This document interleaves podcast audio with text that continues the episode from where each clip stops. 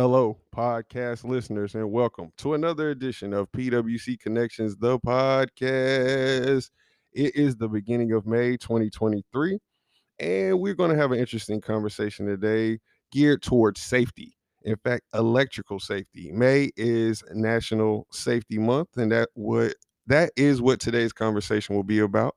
For those who don't know, I will be one of your hosts. My name is Lamont Henson from the Communications and Community Relations Department here at PWC. And I am being joined by my colleague, none other than Miss Lexi Hasappos. Hey, Lamont and everybody. What's going on, Lexi? How you doing today? I'm really happy. It's a Friday while we're recording this. So, with that said, we're getting ready to get into our topic. We have two guests joining us to be able to sit down and talk about it. We got Mr. Landon Locklear and Mr. David Bailey. What's going on, fellas? What's going on, man? Man, how you doing? Come on, guys. Don't be shy. We're trying to loosen them up. It's a Friday. In fact, if we're going to date this, it is actually Cinco de Mayo. So after we get off work, I'm sure we're going to have some good time this evening. But before we do that, we're going to talk about safety. And before we talk about safety, let's get familiar with the two guests that we have joining us. We're going to start with you, Landon. I know you like to be the talkative one, so we're going to let you go first.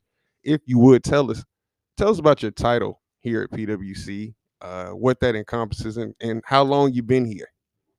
I'm a second-class lineman at PWC. Work on power lines, whatever happens when you're on call or during the storm. I've been here 10 years. So, still kicking, trying to make everything go. Right. Well, we appreciate what you're doing and glad you're still kicking. What about you, David? My name is David Bailey. I'm a groundman here at PWC. I've been here about going on 14 months now.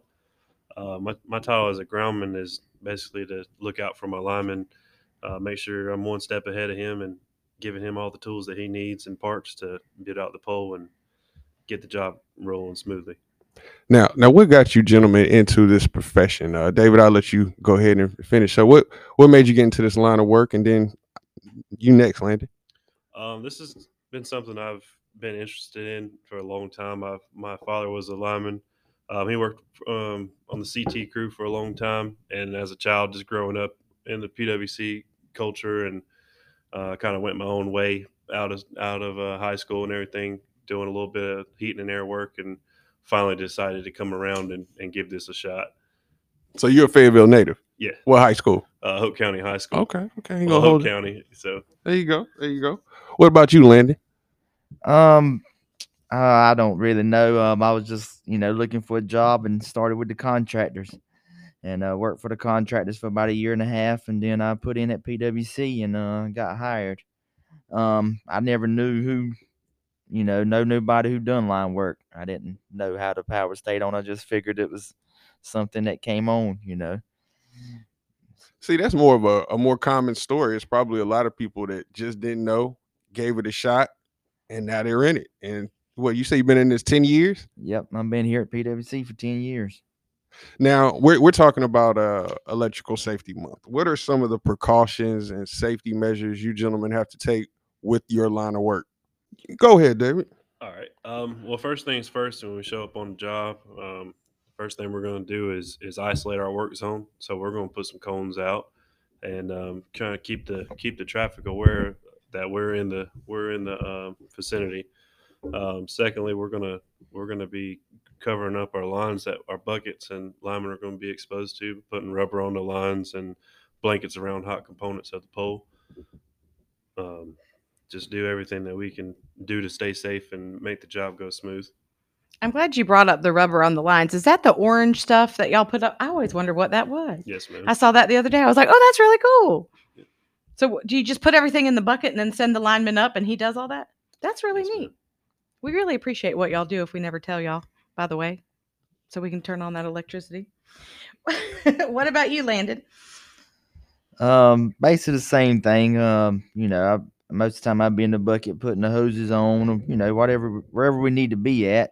Main thing is always just to remember, make sure you got your gloves on and, put each hand on one phase. You can't have your hands on two different ones at the same time. You always got to work one at one time, and get it stabilized and go to another one. Main thing is, you know, be precaution over it. Make sure that where you got your mind set, because anything could go wrong at any time, and you know you need to be paying attention and make sure you know what you're doing. Now, you talked about wearing the gloves. I'm sure there are other. It's PPE. Talk about the PPE. Some of the PPE. What does PPE stand for? PPE stands for personal protective equipment. First things first would be our hard hat. When we get into the work zone, our hard hat's on. We have a reflective vest. It's really bright green, so that traffic can see us and people around the work zone can know that we're where we are. We also want to keep our gloves on, having steel-toed boots, protect from falling objects, and definitely just want to, most importantly, hit your hard hat, working under poles, things falling, linemen dropping stuff, or anything can fall off the pole and it can hurt you if you don't have your hard hat on. I saw a demonstration with like a hammer or a tool being dropped from the top of the pole onto like a watermelon. And the difference in if the watermelon had the helmet on versus it not having the helmet on. Crushed the watermelon, of course, without the helmet, and it actually did keep it safe with the helmet on. So that PPE is definitely effective. What about your safety training? What are some of the tips with that? I'll start with you, Landon. Safety training is mostly of looking on the job, from where you start at as a groundman, learning and watching some of the older guys or the linemen, how they do things, and you pick stuff up. And, a lot of it's hands-on, you're going to see stuff happen and, not to, things is going to happen that's going to go wrong and, you'll learn from it, not to do it or, not especially when they working on the pole and you trying to hurry up and get the job to power on. Everybody's rushing, not to be up under a pole while the man's up there in the bucket, because anything could fall, washer, bolt, anything could slip off and hit you in the head. And like I said, in your gloves, you can get cut by a splinter or anything. So main thing is learning when you're out there watching. Main thing is watching what everybody does and everybody's on the same page. So y'all have brought up gloves multiple times, and we had PWC Day yesterday where we had a tour and demonstration, and line construction was out there. It's always a really fun part. Those gloves are not what people think are gloves. They're like ginormous oven mitt metal. They are like heavy. I don't even know how y'all work in general on a pole, but then those gloves, how much do they weigh? They ain't that heavy. They just are heavy. You get used to them. They're really not heavy. The main thing is squeezing, trying to hold on to bolts and stuff with them at the long day when it's hot. Your hands will be sweating. They can fill up full of water. You got to dump them out. Depends on, how bad you sweat. But, the main thing is they're tight, kind of, and you cramp up, after a long period of time. But, it takes a while to get used to it. Now, for those who don't know, Electrical Safety Month is an opportunity for us to raise awareness about potential home electric hazards, the importance of electrical fire safety, and the safety of electrical and non-electrical workers, which is why we, open up talking about the guys and their safety measures and what they do in their job. But, of course, we have some safety tips for our customers. Now, one of the ones is to never touch a down power line. That might be self-explanatory to some, but why is that a safety tip? Just because a wire is on the ground, that doesn't mean that it's dead, and it can still be energized. And even if you're not touching the power line, just coming into a close proximity to it can hurt you and can electrocute you. Also, with the weather getting warmer and more people getting out into their yard doing landscaping, the importance of dialing 811. How can that be helpful to keep them safe? Just call before you dig. You never know what's underneath you. It can be something old, such as an old cable phone line. It could be, depending on how far you're digging down, you can run into some primary wires that can do a lot of damage. You also see more people flying kites, messing with their drone, balloon releases. Talk about how those are hazards. Well, mostly with the kites or the balloons, if they get away and they get in the primary, and you got the string, and so whatever, touching one phase into another phase, it's going to knock the power out.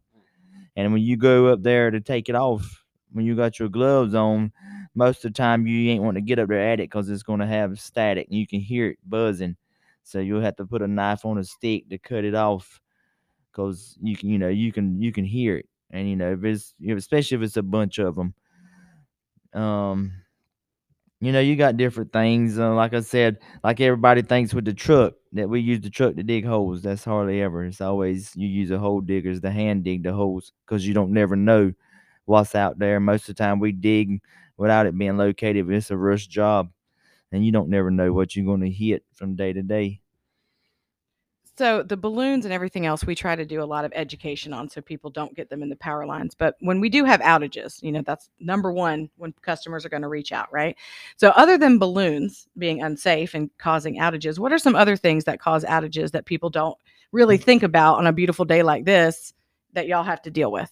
Squirrels, birds, snakes, raccoons, everything that's moving around and in nature, getting in the wrong places. Mm-hmm.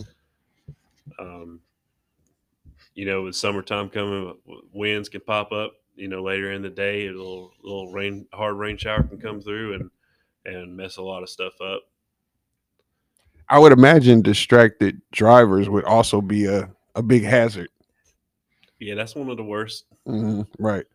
Yes. That's the everyday thing is the drivers, especially here in Fayetteville. I never heard so many people wrecking, hitting poles until I come to work here. I live out in the country, and that's the last thing they're going to hit is a pole. We're running to a field or a ditch. Here, I believe that's the first thing they see. They want to hit. They go for the pole. Nah, we're just kidding. We don't. Please drive safe out there for those listening. A couple of more tips.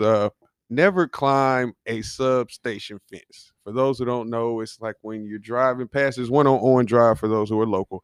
That big, you see all the machinery, and it's a fence around it. I don't know why people would want to climb and get in there, but for some reason they may. But why should they stay away from those substation fences? That's a lot of power in there. That's where all your power come from. Right. From the substation. Most ones just going in there to climb that fence is up to no good anyway. They looking to steal something. Mm-hmm. And they looking for that copper. Mm-hmm. And they just don't know that's going to take them out, because once they cut it, that's the main, you're grounded. That's what's going to keep you here or not. The power lines, everybody's scared of them. That ain't really what's going to get you. It's the neutral or the ground what's going to get you. Something you can't see is going to get you the most. That's why you always got to pay attention and know where your hands is at all times.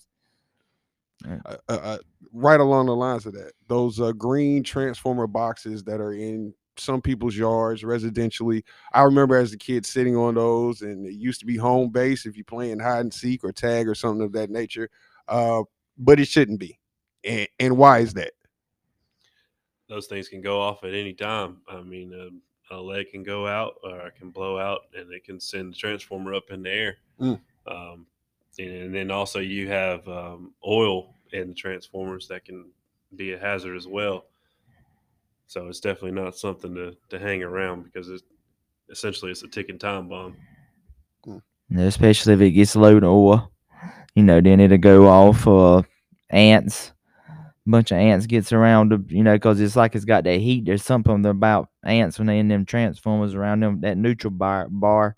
I don't know what it does, but when you open it up, it could be filled up full of ants, and years over time, it'll sit there and just, eat it up. Have you ever had to go and work in someone's yard and they have really pretty greenery or trees around it? And what happens when you come across something like that?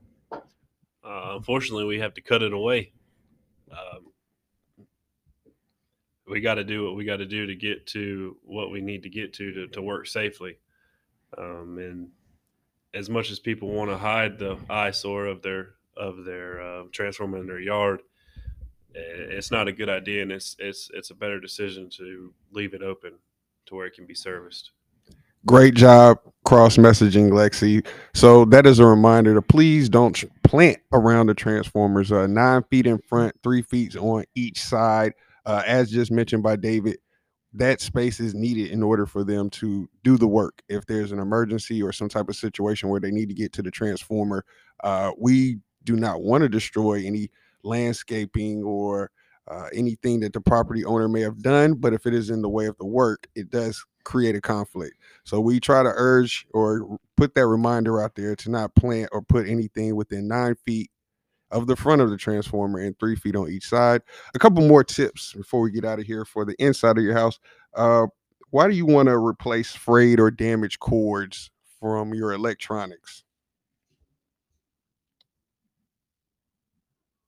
Or can we rock? Is it okay to use a frayed cord? Can we? I mean, no, I would. It's not safe to use a frayed cord. Mm-hmm. I mean, it's just increases the possibility of the cord going bad and arcing or causing a short, and possibly causing an electrical fire. Mm. Once you notice an electrical cord is frayed or showing any kind of wire, it should be replaced instead of repaired with tape or something like that. Same thing with cords. You want to avoid placing them under carpets, because I know plenty of people, they don't want to trip up over the cord, so they're going to put a throw rug over it or something of that nature, but that's a safety hazard? It depends on if it's got a cut and all in it. And if, you know, if you going over the top of it with, pushing something over the top. If you're walking over it and ain't nothing over it, then it's probably not as bad. But it, being out there in the open and you steady running over it with your vehicle or anything. And like you said, once the coating's off of it and you can see the wire, you're eventually breaking it down. Your amps ain't going to be as strong as they should be, and anything could happen. Also with that, you want to avoid overloading your outlets. It might be a good idea to place some safety caps over your unused electrical outlets. Always remember, electricity and water do not mix. And make sure you want to test your smoke alarms. People tend to do it every, 6 months, every 3 months, something of that nature. Test them monthly, change the batteries every year, and replace the unit every 10 years. Is there any other tips you guys would, share with our customers before we get out of here in terms of just being safe or helping you guys stay safe in what you do? Main thing is, about where you plant your trees around the power line. If it's around a pole, and depends on how, keep it trimmed up if it's going to be on some, and then especially what you put around your meter base. Sometimes, they build porches around them. You can't get to them. They be a tree around them. You can't get to your meter base. So that stuff's going to grow up. Eventually it's going to be up there. And that, like you said, when it gets wet and there's something wrong up there, we don't know if it's got a nick in it or something after years, but after it growing and it getting wet, it'll show. Yeah, and just keeping an eye out for all of us, in our work zones, whether it be day or night. You pull up and you see a bunch of cones in the road, and you might see our strobe lights going off on our trucks and stuff. And just be mindful that there's people jumping on and off of these trucks, grabbing parts, trucks moving around, trying to maneuver in a tight spot to get to a pole and do what we need to do. Just be mindful and slow down. Well said. I want to thank both of you guys for joining us. Last month was the National Lineman Appreciation Days, one for the state, but we try to remind everybody, we appreciate you guys every day, and everyone should appreciate what you do every day, because you truly do keep the power on. So I appreciate you making the time to sit down with us and talk about a little bit of safety. I want to remind everyone you can get the safety tips that we talked about on our website, faypwc.com. Please continue to listen to our podcast wherever you listen to podcasts, whether it's Apple, Google, Spotify. We're on all those platforms under the name PWC Connections. Check out our social media platforms, Facebook, Instagram, Twitter, LinkedIn, Nextdoor. We're there, FAYPWC or Fayetteville Public Works Commission. I think I've covered all my bases. I want to say thanks again, Lexi. Thank you for joining me. Join us in about 2 weeks. We'll be back with another episode of PWC Connections. Thanks for listening.